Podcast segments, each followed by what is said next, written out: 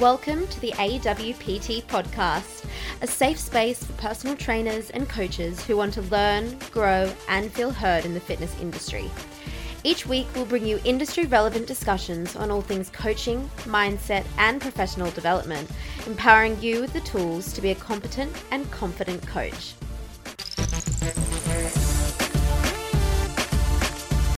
Alrighty, hello everybody, and welcome back to another episode of the AWPT podcast. Today I am joined by our head nutrition coach, Amy, and we're going to be talking all about a CEO diet, foods to support immunity, avoid burnout, support your nervous system, and all of that good stuff.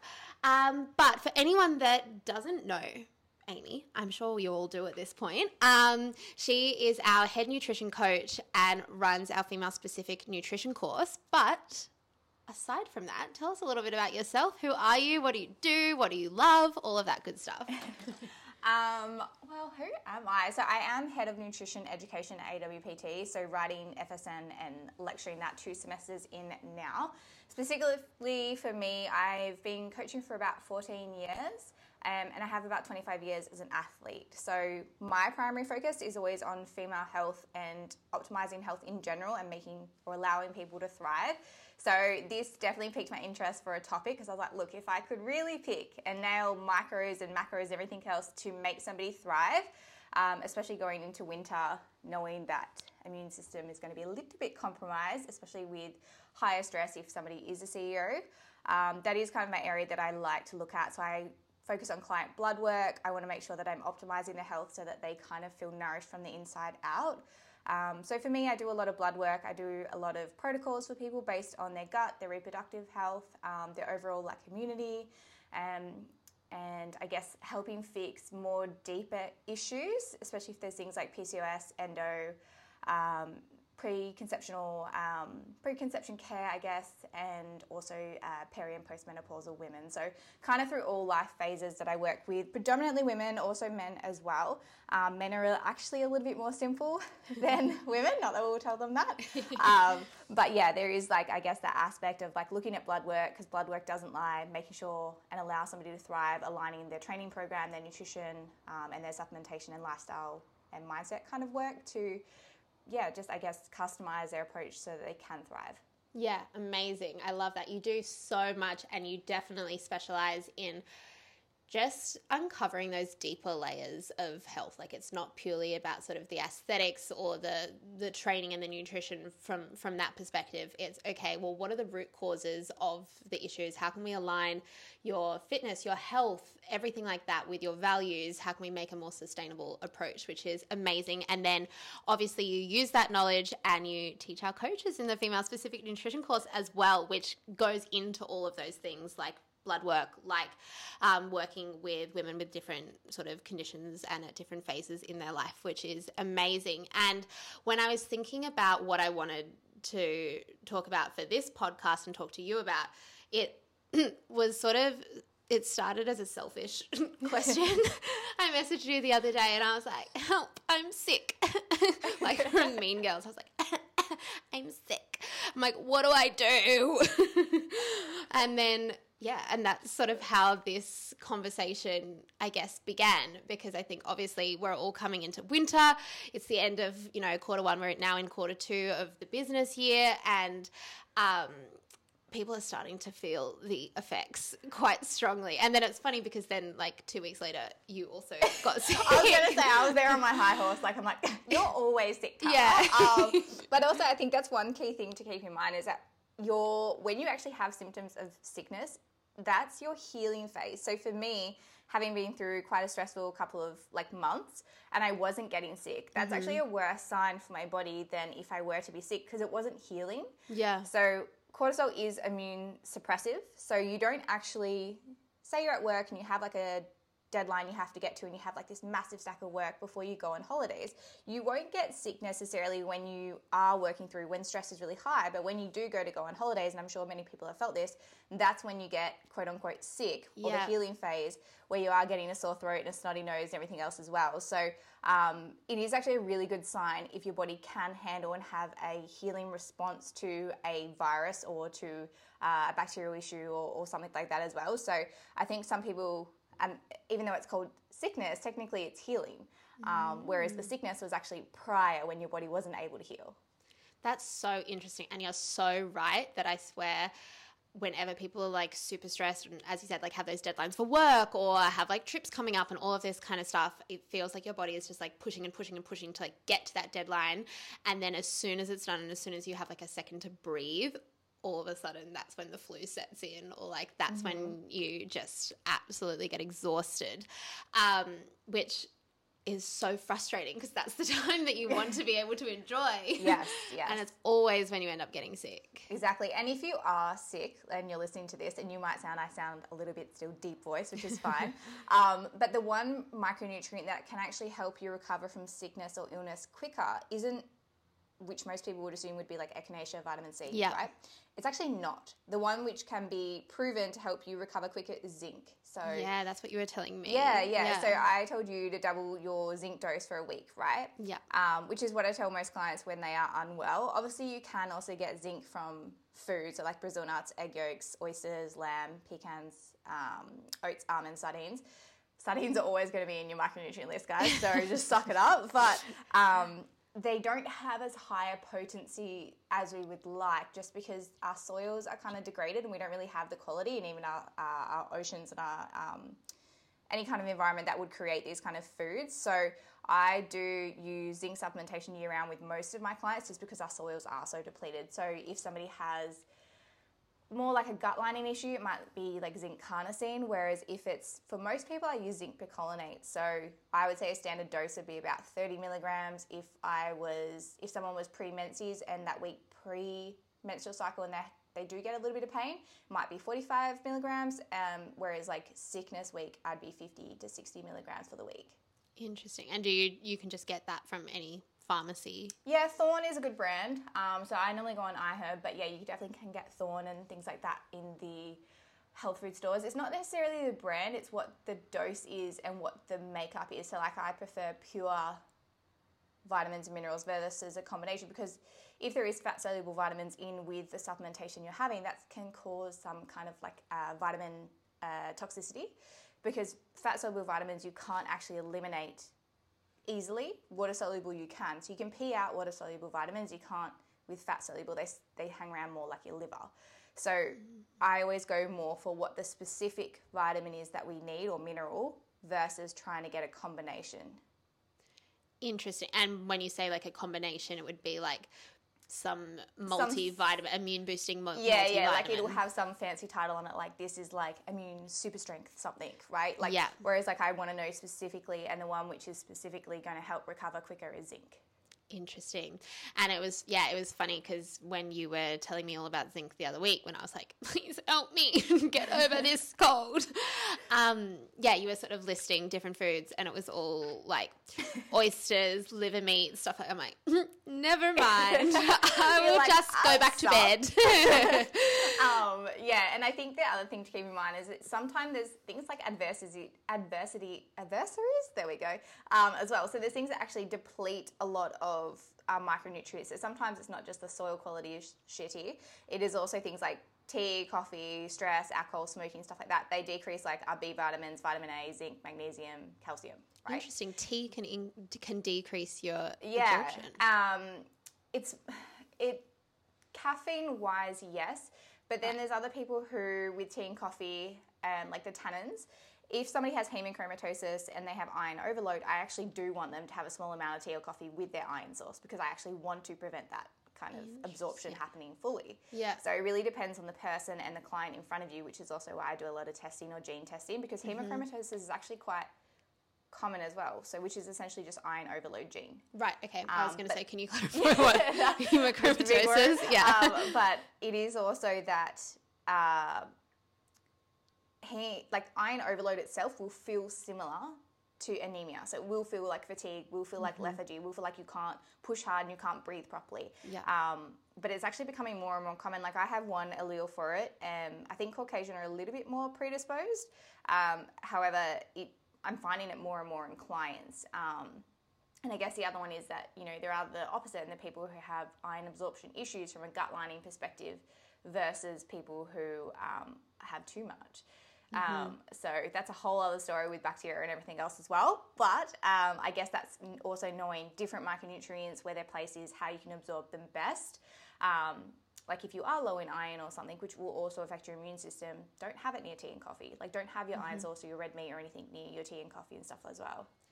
And sort of going off that, because as you said, everybody is so different and unique when it comes to their nutritional needs based off, you know, not only their um, genes and like different conditions that they have, but also because of their lifestyles.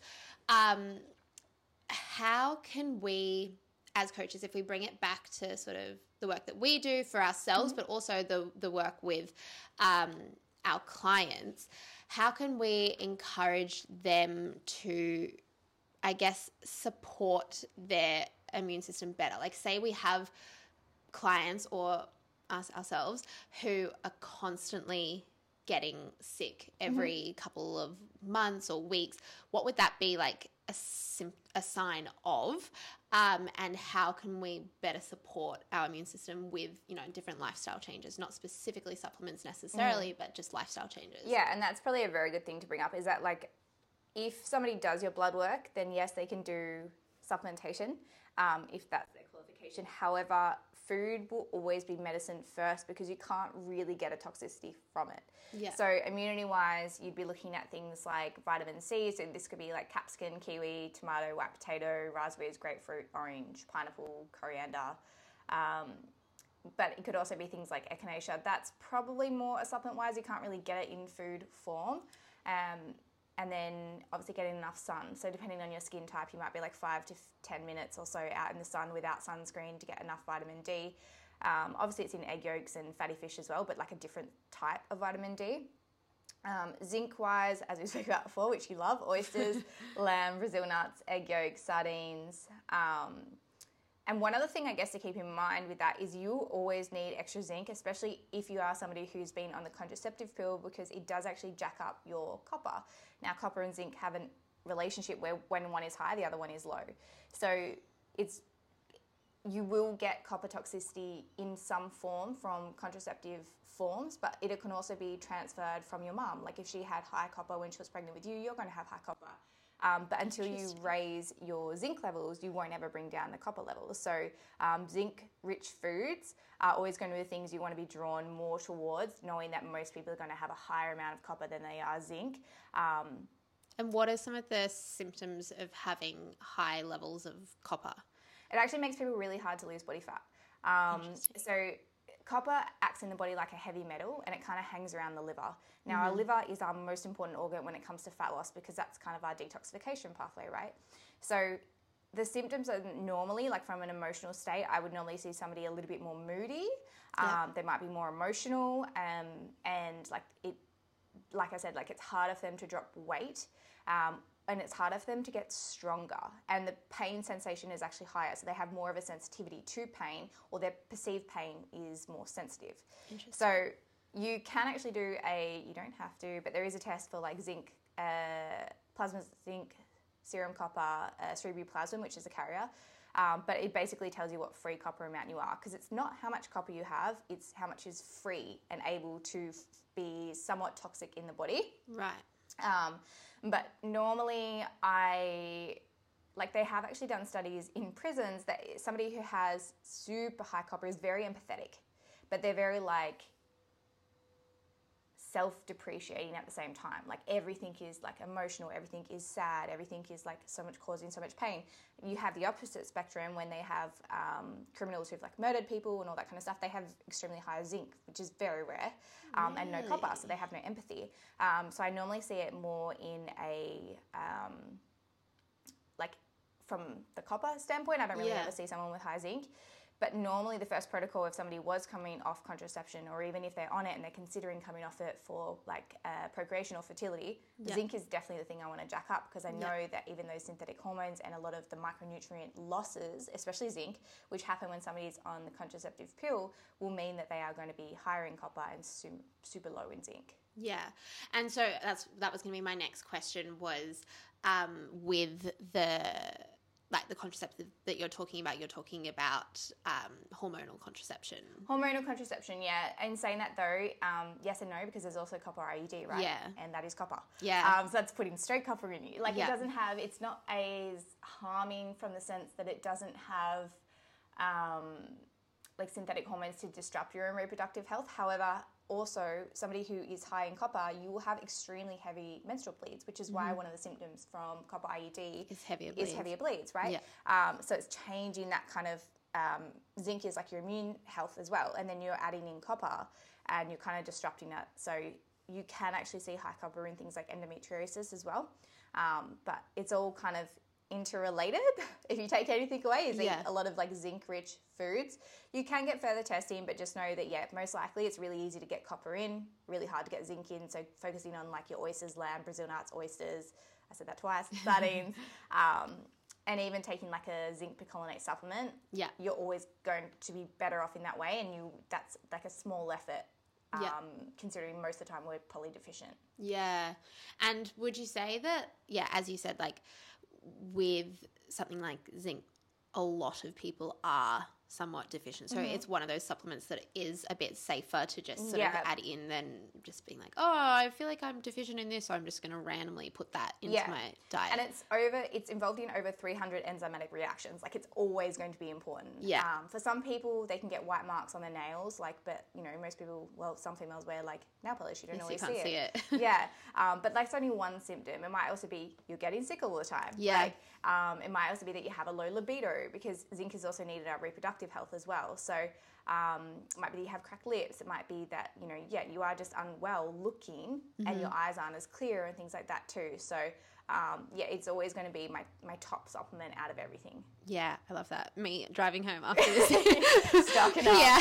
Pulling into Chemist Warehouse. Can I have all the zinc, please? yeah, and I guess the other ones, like immune system wise, we were just speaking about reproductive health, but um, amino acids as well. So people who are sick all the time often don't have enough amino acids, which actually make up those amino acids make up our um, immune system and like a lot of the antibodies and everything else that we need.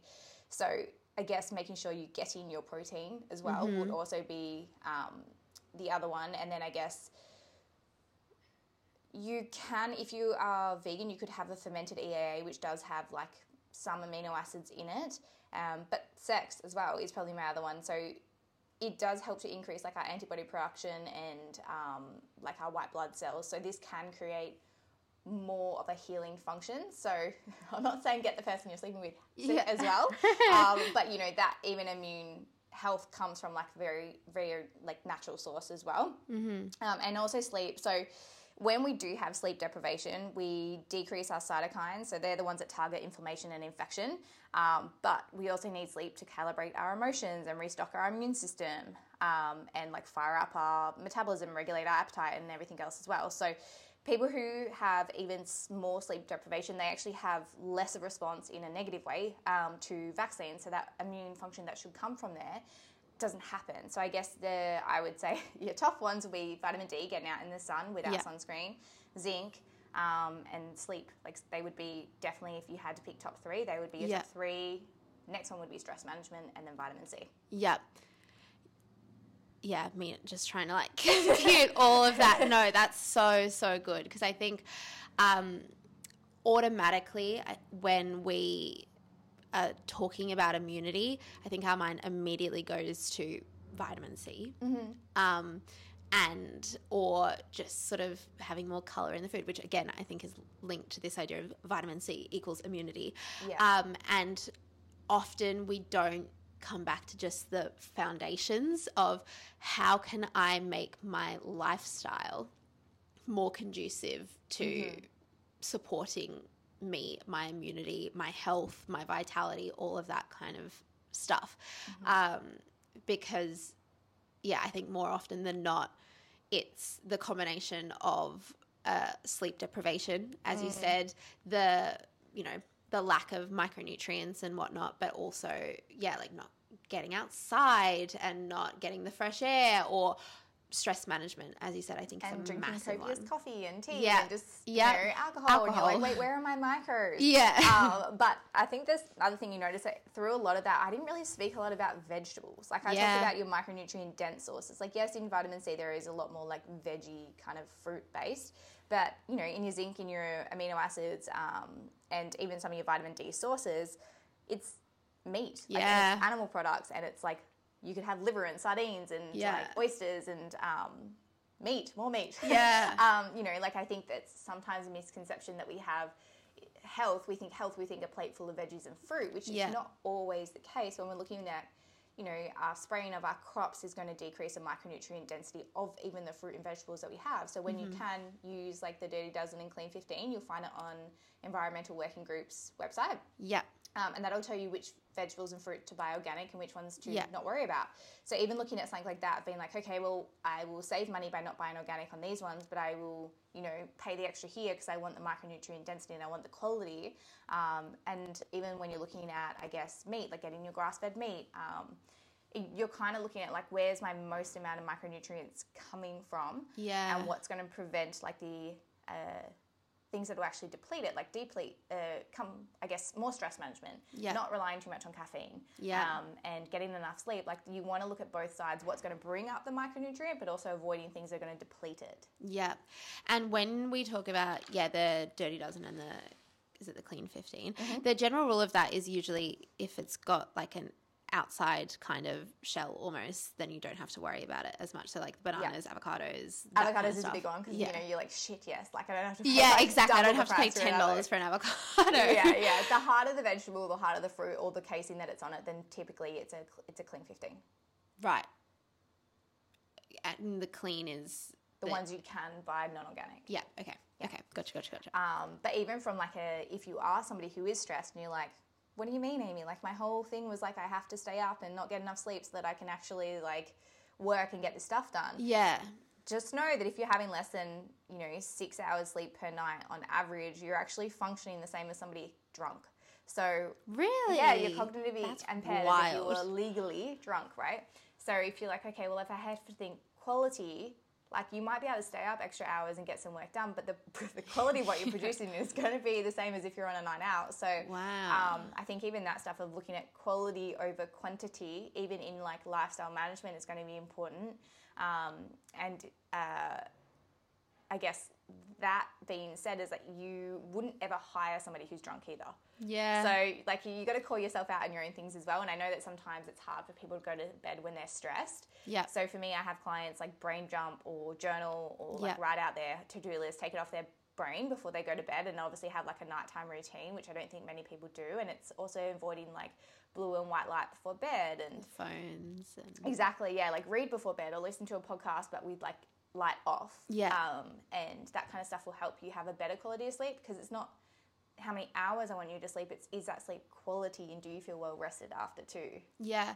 And correct me if I'm wrong too, but there are different again if we take it back to nutrition, there are certain foods that can also help increase your sleep quality and willingness to go to sleep, isn't it? Like if I carbs later at night or Correct. magnesium rich foods and stuff yeah, like magnesium-rich foods are good. Um, tyrosine rich foods, uh, sorry, tryptophan rich foods, which so tryptophan converts to serotonin to melatonin, right, which is what Mm-hmm. induces sleep. So this is things like turkey breast. You can also have things like uh, brown rice, which is also a carb source to induce sleep to allow um, the melatonin to cross the blood-brain barrier. So it might be that you're having like almond butter, like turkey mince, and like brown rice and a little bit of veggies before bed. But also the other thing to keep in mind is you want to have at least a three-hour gap between when you're eating dinner to when you go to sleep, because you don't want to be digesting food while you're trying to sleep Right. And why is that? because it's a restorative process. If you're trying to digest, your body's not detoxifying. So the work of the liver happens predominantly while we're sleeping, and that's mm-hmm. me- the metabolic process of that. If you're still trying to, say it takes anywhere from two hours to five hours to digest a meal, up to mm-hmm. six hours or so. While that's happening, you can't actually do the process of like, you know, clearing um, a lot of the memories in your brain, your emotional regulation. You can't help with body detoxification. And not only that, for some people, it's actually uncomfortable to fall asleep with a full belly. Full belly, yeah. Right? So I always prefer, I'm like, okay, I want you to, because you want to wake up in the morning hungry, like you've just fasted all night. long. Yeah. um, but that is your natural fasting. Like you Yeah. are doing that at that time. But that process is when you know you're, I guess, collecting and um, sorting and filtering through your memories from that day, like where your learning happens, and also it's where you build muscle, like Mm-hmm. When we're sleeping, right? So or when we're resting. So if those processes aren't coming, of course you're going to wake up tired and lethargic and like Yeah. not pushing as hard in your training and not functioning as well at work or in your studies or um, anything else as well. So from a gut cleaning perspective, you also want to go to bed to at least allow like that one and a half, two hours to, you know, do a gut clean before you Yeah. go to sleep as well. Do you think that is where the, I guess, the myth from like the 2000s, 90s Lizzie or whatever of like no carb, no, just like Oh. no carbs after a certain time? Do you think that might be where that came from? I honestly think like I think that one was more to do with you know we thought we realized that insulin was like a storage hormone, right? So we're like, oh my god, insulin must be bad, and what stimulates insulin? It must be carbs. Like, Yeah. I think that's kind of where that came from. Of like, well, if I just avoid the storage hormone, then I won't get fat. Like, Right. Um, I think it was more in that sense, and also because you know we know that training and resistance training helps um, non-insulin dependent glucose transfer into our cells, right? So if you resistance train, especially as someone who has insulin resistance um, or some kind of issue with glucose management, or you go for a walk after a meal, you're actually helping that sensitivity and helping glucose transfer into the cell without necessarily relying on um, insulin. So whether it would be that we're like, oh my gosh, sugar is bad, diabetes is bad, like um, let's avoid that and train. But I haven't trained, so I haven't earned my carbs kind of thing. I maybe from there, like bodybuilding probably has a lot to say for that too, of being like, well, did you earn your carbs today? Like, Right. you know, have you trained? Yeah. Um, I remember specifically at one event, and I was very, very lean, um, like too lean, too lean. The fact that I didn't have a cycle for like six years, Yeah. had like veins out in my stomach and everything, and I was a sponsored athlete, and I went out after a competition one night and I ate a lot of food, and then the next day is uh, I met with the other sponsored athletes, and they're like, "Did you train after your meal?" I was like.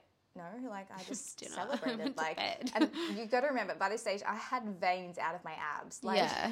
I was like, no, no, I, like I, I felt so bad, and I was young, and I was like, I, I just, I just ate my meal, and then I Yeah. felt bad, and I felt like so much remorse for eating because I was so lean, and then I went to bed, and they're like, oh, like you should have just, you could have gone to your gains, like blah blah blah, and I think it was like very much in the fitness industry at that time, is that like you have to earn your carbs or your food or all that kind of stuff too, um, but you know, I feel like I have no idea whether, like I think at first we thought it was fats, like fat Yep. equals fat, and then they're like, well, let's just take out all the fat and make it sugar. But then you know, people getting like overeating and more like uh, diabetes and stuff like that too, and they're like, well, it must be the sugar.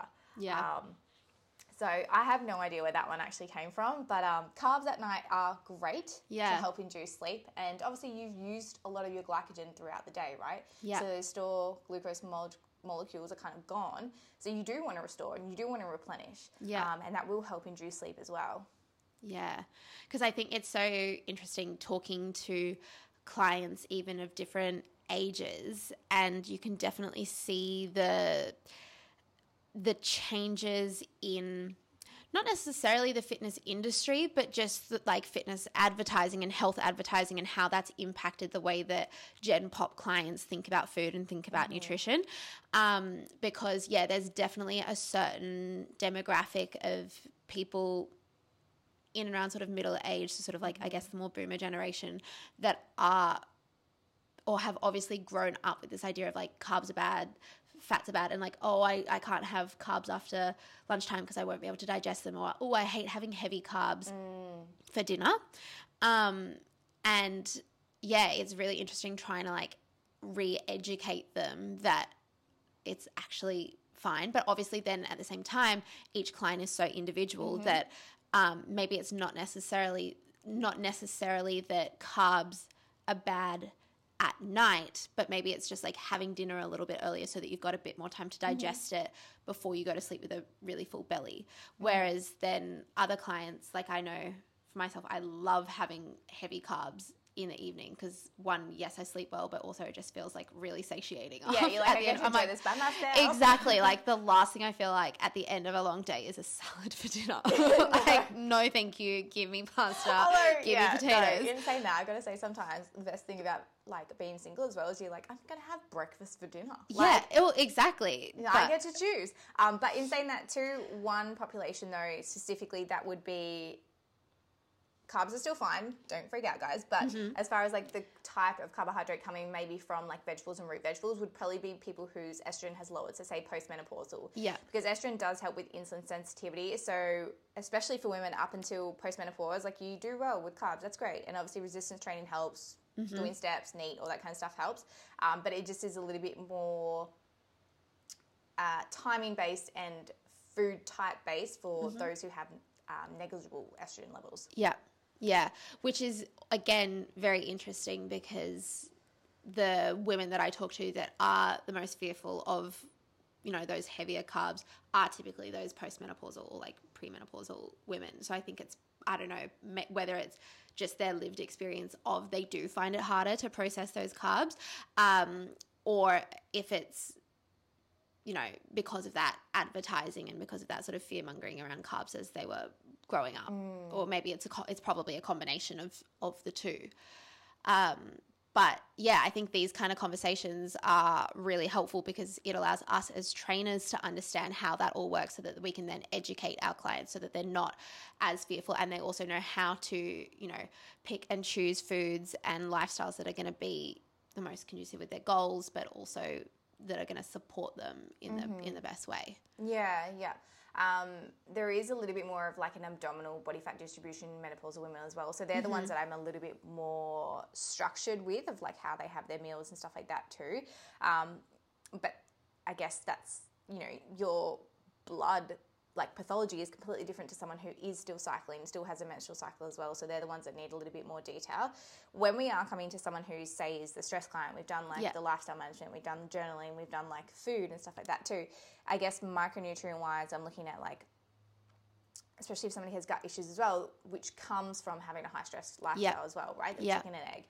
I'm also looking at things like vitamin A, which does help to rebuild the gut lining. So this is things like cooked spinach, kale, parsley, thyme, basil, sweet potato, liver, organ meat, um, and like carrot and stuff like that too. Um, then you can also look at like magnesium, which we I know most people a decent amount. We're like, oh yeah, muscle relaxant. It's also nervous system relaxant, especially for sleep. Yeah. Um, and so you're looking at like pumpkin, sunflower, sesame seeds, cashews, Brazil nuts, buckwheat flour, almonds. And then from an immune perspective, but also um, to keep you well so you can fall asleep, not with a snotty nose, um, it will help, vitamin C wise, will help before you get sick. Um, that's things like raspberries, grapefruit, kiwi, capsicum, pineapple, coriander, parsley, cruciferous veg, potato, tomato, and also um, if you can get it, there's a powder which is kakadu plum. Um, when we're looking at nervous system function or like to modulate the stress response, I look more towards like B vitamins, um, so like dairy, eggs, meat, fermented foods, sardines, um, mussels, mackerel, oysters, liver, um, leafy greens, asparagus, mangoes, rosemary, parsley, fermented foods, bananas, walnuts, cashews, garlic, turmeric, pistachios, uh, any kind of poultry, mushrooms, flax seeds. When I'm talking about seeds and also herbs, they're the ones you want organic just because they can be easily damaged. So things like fresh rosemary, fresh parsley should be organic. Um, as I said, vitamin D, you're also looking at the sun, but you can also look at like other sources of vitamin D, which uh, uh, not calcif- not calciferol. Um, so this is like egg yolks, cottage cheese, herring, salmon, sardines. I heard somewhere, and I don't know if this is true. Like, you know, one of those things that you like quote to other people and Mm-hmm. tell people as fact, and then you actually Google it, and it's just a lie that you've made up and gaslit people for years. Um, Love that. I, this could be one of those. Um, but I remember hearing years ago that mushrooms can like absorb vitamin D from the sun. So if you like put certain types of mushrooms out in the sun, obviously not for too long that they like go off. I'm sure they, they would have some form of mushroom. I don't know what type. It's definitely not one of my top ones. Like there, I'd have to have a look into it because there's obviously different strains of vitamin D. Calciferol is one we get from the sun, which is what we want on our skin. Mm-hmm. One thing with that though is you definitely don't want to wash your skin before or after sun exposure, and you don't want sunscreen on your skin for optimal absorption. Whereas most of the time Australians go, I'm going to go to the beach and get sun, Yeah. or then I'm going to shower after, or I'm going to put sunscreen on because I'm going out in the sun. Like Yeah. we don't really get that kind of absorption. I'll have to look in the mushrooms for you. Um, look, it wouldn't surprise me if it gets something from there. Whether the dose is high enough to warrant being like a nutrient dense source, I don't know, but leave that with me. um, but yeah, you're also looking at, as I said, like the zinc rich food stuff, calcium. Calcium also isn't just milk and Yeah. dairy because I think people kind of get that confused. Um, and for some people, A2 protein can actually be quite inflammatory and can make them like more bloated and like have digestive issues or uh, gut cramping and gas and stuff like that too. But it's also in things like sardines, um, salmon, mackerel, and these are with bones ideally. Like the bones are where the calcium mainly is. Um, thyme, rosemary, cumin, celery seeds, herring, um, and like that is going to help with like your training, like your nerve conduction, but mentally as well as physically. Um, and as I said, like iron, like if there is fatigue, but you're eating enough iron, you might look into hemochromatosis. Otherwise, iron wise, would be like pumpkin seeds, parsley, almonds, cashews, Brazil nuts, walnuts, dates, spirulina. Um, organ meat, sardines, sardines, um, and dried fruit. So if you are someone with iron overload, they're the ones you want to avoid. Yeah. Um, and as far as like how people's kind of like relaxing or a nervous system relaxant would be like potassium along with magnesium, but potassium is like spinach, potatoes, coconut water, sardines, parsley, and I've, I swear we should play a game when people drink every time Yeah. I say the word. Um, water, or guys, have to like water. shot a sardine down a sardine. down I'm to get everybody. No, Yeah. um, uh, celery, molasses, mushrooms. There you go, mushroom potassium. Um, pumpkin seeds, banana, bok choy, beetroot, cauliflower. Um, choline, as far as like people like you want to function well, right? You're like, okay, cool. Like need my brain working. Choline-rich foods help to support acetylcholine, which is one of our neurotransmitters, and that's responsible for like our thinking and our memory and everything else as well. So you can get that from like egg yolks, um, liver, or organ meats. Um, pistachios, any kind of seafood, uh, pickled foods as well, um, prawns and like uh, almonds, and then um, I guess the only other one that I would think, actually two more, um, nervous system support wise would probably be like biotin, which is like organ meats, egg yolks, um, and importantly, the egg white actually decreases the absorption of biotin from the egg yolk. Um, so this is why you want diversity in food sources as well, because it's actually the thing. If someone was just eating egg whites, like you know, like egg white omelet every day, Yeah. um, they're actually depleting their biotin as well. They're not getting their biotin in. Um, but you can also get it from like fish, seeds, nuts, bananas, sweet potato, avocado, almonds, peanuts, uh, pecans, and walnuts, and avocado. I think I said that. Um, but yeah, they're kind of like if my top for like a CEO. One other thing I would say is that because I know people are going to think this as well. CEOs, business people, like I think drinking alcohol is also socially accepted. We're also in the fitness industry where there is balance. Like Yeah. it's no longer just like abstinence because it's not good Yeah. for you and toxicity. Yeah. If you are, if you have been on a really big night out or something has happened, one of the best micronutrients, and it's not pear juice, even though someone tried to tell me that, um, it's actually molybdenum, which is um, so like we, we want to have like after as well as like a mineral. So this is like beef, chicken, eggs, cheese, nuts, potato, organ meats, milk, yogurt, whole grains, leafy green veg, black eyed or lima beans. So anything molybdenum rich is also going to help detoxification. So like detoxification with your liver. So which is where alcohol happens and where yeah. like drug use and everything else is like we our detoxification is in our liver. Um, so even just having like I remember one night I went out and I drank way too much wine and threw up in a bathroom. I was very young, guys. I was very young. I didn't realize how quickly I could drink a bottle of wine. Okay. Um, it just tasted good. But then um, they took me home because obviously clearly Yeah. can't stay. Um, couldn't stand. Um, went home, had a nap, and my friend made me a steak. Literally a steak. Like she was Italian, but I was like, I don't know what I want. She's like, I'm making a steak. Do you want one? I was like, sure. Literally, I woke up from a nap, had a steak. All of a sudden, I felt on on point. I reckon it was a That's molybdenum, but I was like. I'm ready to go out. Like That's why I'm so good to go. But you know, amino acids and stuff like that in there too. But um. and, And also the will of a 20 year old. Yeah. True, That helps. Party. Um, so, um, yeah, like I would, if I'm, I'm just saying have a steak after a night out, guys. It'll probably do you Yeah, that's the that's the trick. The hangover cure is go home. It's one a.m. You're like can barely stand. Get over a, an open flame. Why you're Start cognitively cooking your impaired. Meat. I'm so impressed by how perfect the steak was. Like she let it sit. I swear, like it tasted delicious. Well, to drunk Amy, it actually tasted very good. Well, I mean, after six hours of sleep, if you can cook a steak, then you can do it drunk because it's the same thing. I just got people at home ready. Like I'm just preparing my steak for tomorrow. yeah, exactly. Meal prep before you go out because then you don't have to do it while you're That drunk. also true, but it's not as nice and hot and sizzling off the pan, but No. that's fine. Um, I mean, you can do eggs.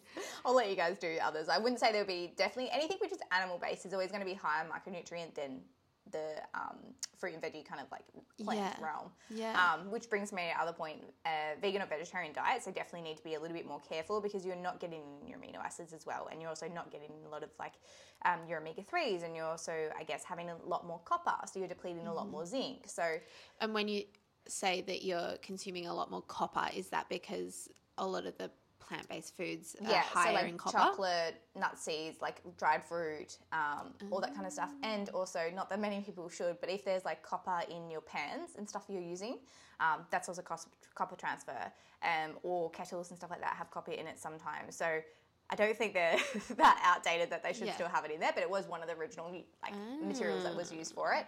Um, so yeah, because there's so much more um, legumes and uh, dried fruits and chocolate and stuff like that in a vegan diet, there's minimal opportunity for animal sources like uh, oysters and sardines and like um, stuff that would be higher in zinc. Yeah, interesting. And with um, because a lot of these foods, like the organ meats and the sardines and stuff, are foul. like I will Okay, not I be, have a tip. I have a tip. not be consuming. I'm sure there is a supplement of it, guys. You can find it. But um, if if you, I know, bear with me. If you take eggs, right, and you have a blender or a food processor, and you put in sardines with bones, ideally. People will be like, "Can you make me a recipe?" I'm like, "Sure." Yeah. Um, but like, blend it up, right? Like hard. Like you can add as many herbs and spices and stuff like that as you want to make it like an omelet. I guarantee you, if you blend it up so that you literally like it's liquid, like there's Yeah. nothing left. sounds gross. And then say you've like grated zucchini, carrot, um, and you chopped up a little bit of bacon, right? I'm just I'm throwing in you some bacon, to process meat, uh, just to really win you over. Perfect. now I'm sold. then like you put it in a tray, right, and you bake it like a frittata. I guarantee you, you will not taste sardines. Take my challenge. you guys can take the challenge first and tell us what you think. I swear, except for someone tagged me in a photo the other day and they literally just put the sardine, like, very great effort to him. Literally just put the sardine on top of the toast. And I was like, you've made it look disgusting. no one's going to want to believe to have a sardine now. Oh, I love that. But there are obviously, and we've listed so many of them as well. Like there are other options as well, but these are going to be the most sort of like nutrient dense. But I think if there's one thing that I've taken away, and if there's one thing that you guys could take away as well, is that a balanced diet and a diet full of variety is going to be your best bet because it's going to make sure that you're including all of these different micronutrients and vitamins um, and you know proteins and amino acids into your diet. So obviously i think in this day and age people are so quick to eliminate things from their diet like altogether um, whether that's meats whether that's dairy sources whether that's eggs seafood like whole sort of food groups out of their diet. I think this is such a good reminder that variety and moderation and all that kind of stuff is just the key at the end of the day to you know supporting your body supporting your immunity supporting your lifestyle. Um, and then pairing that with these lifestyle changes that at the end of the day just promote balance on all you know ends of the health spectrum And you'll notice it's all like whole foods, right? Like at Yeah. no point did I say have jelly light and put it on a cracker. like, you know, like I think it's, you have to address what you're crowding out by having more, I guess, packaged or processed foods. That what you're not getting, and it might even be the cephalic. Uh, phase response, like the initial phase of digestion where you create digestive juices. If you're not cutting up food, you're also not having the or as optimal digestion as you can, as optimal metabolism and absorption of that food because you're not actually handling the food right. interesting so like a smoothie Well, Wait. if you touch the smoothie ingredients, sure, but like obviously that reduces thermic effect of feeding if you are having like drinking If a smoothie, cold, right? yeah. But if I'm say I'm going to buy a salad Yeah. um, versus cutting up a salad myself. The cephalic phase response is what happens when we smell, we touch, we see a food. Mm-hmm. So the more you can handle your food, which is why a lot of like even nationalities they do like a lot of eating with their with their Yeah. hands. Um, it actually helps more like digestive enzyme and gastric acid kind of or gastric juice secretion. So if you really want to enhance your digestion, even from a one like lifestyle tip, it would be to cut your food first, or touch it, or feel it, or smell it um, before you eat it, and that's also a benefit. One, less packaged food costs less. Yeah. Um, but also like your thermic effect of feeding because it's food that you have to chew more if it's whole food. Yeah. But then again, it helps with digestion from like a cephalic phase response as well. Yeah, and I suppose my mind immediately with that example also goes to things like protein powders and mm-hmm. stuff. When we're so focused on like hitting certain macros that we then boycott the whole food option, which have all of these different micronutrients and stuff that you don't get when it's just purely in supplement form or in a powder. And you don't get the satiety, right? Like, say I, you had to eat 125 grams of chicken that's been poached with like salt on it or something like that. Yeah. yum. Mm. but you know, versus you had to drink a liquid, like you're not going to get as full. Yeah. Um, and especially especially as calories goes down, the more whole food based you want to become for that satiety reason. Yeah. Well. Yeah. Unless you just get bloated from the, from the protein powder. Which is probably another point, like when we talk about calcium in dairy and stuff like that, not absorbed, and obviously there's other micronutrients in dairy as well. Like we're not to scare you off dairy, but some people do have that A2 uh, or like a inflammatory mast cell kind of response from it.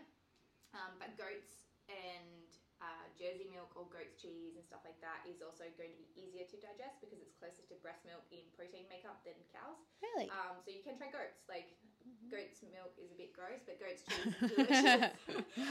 It's open to interpretation for everyone to try. But um, yeah, you might find you actually digest goats a little bit easier. Yeah, but I think that is a really great place for us to wrap things up. Is there anything else on the topic of um, supporting your immune system, supporting your health, CEO, diet, lifestyle changes um, that we have missed? Because I feel like we've covered a lot. No, I think we've pretty much covered it. I think the only other one that I'm like, m- like we've talked about nighttime routine, but morning routine wise, don't have your coffee first when you wake up. Like you already have cortisol starting to peak, and like the one thing, like I said, you've just fasted for hopefully eight hours of sleeping. The one thing your body wants is nutrients. So like give it some water, like have a liter of water. You can be dehydrated by up to a liter or so in the morning, um, but then also go for a little walk and have food, ideally amino acids, um, and you know some kind of carbohydrate source. Like I would say, have a starch or root vegetable with every meal. Because our nervous system and also our brain rely on glucose, right? And so do our red blood cells. So, um, every single meal should either have a starchy vegetable or a grain or some kind of like glucose dependent kind of source. Um, and yeah, like try to push your coffee back in the morning or your caffeine back in the morning to like two or three hours after waking, ideally. no shade to anyone having it, but you know, work on an hour and then work on an hour and a half and then two hours, and you'll probably find your cognition because it actually actually benefits you, not from a deprivation standpoint, but you're catching later than the peak of cortisol, so it's going to extend that half life as well. So it's kind of more optimizing as opposed to like restricting you from something. Yeah, I'm just sitting here thinking about like my my rolling out of bed. yeah, my life, my purpose, my my diet, my Cool. This has given me a lot to think about. Um, but I think yeah, that's the perfect place to wrap things up. Um, Thank you so much for coming on the podcast today. We've definitely covered a lot, and I think I know I have, so I'm sure our audience as well um, are going to be able to take so much from today's episode. Yeah, definitely. And of course, if this sparked your interest, wait or tune into when we le- release, I guess, semester three of female specific nutrition. Um, and that might be a course you want to jump into, not only from a health perspective and also from a vitality perspective, but also understanding women on a deeper level as well. Perfect. Thank you so much for coming on. Team, I will chat to you all next week. Thank you so much for listening.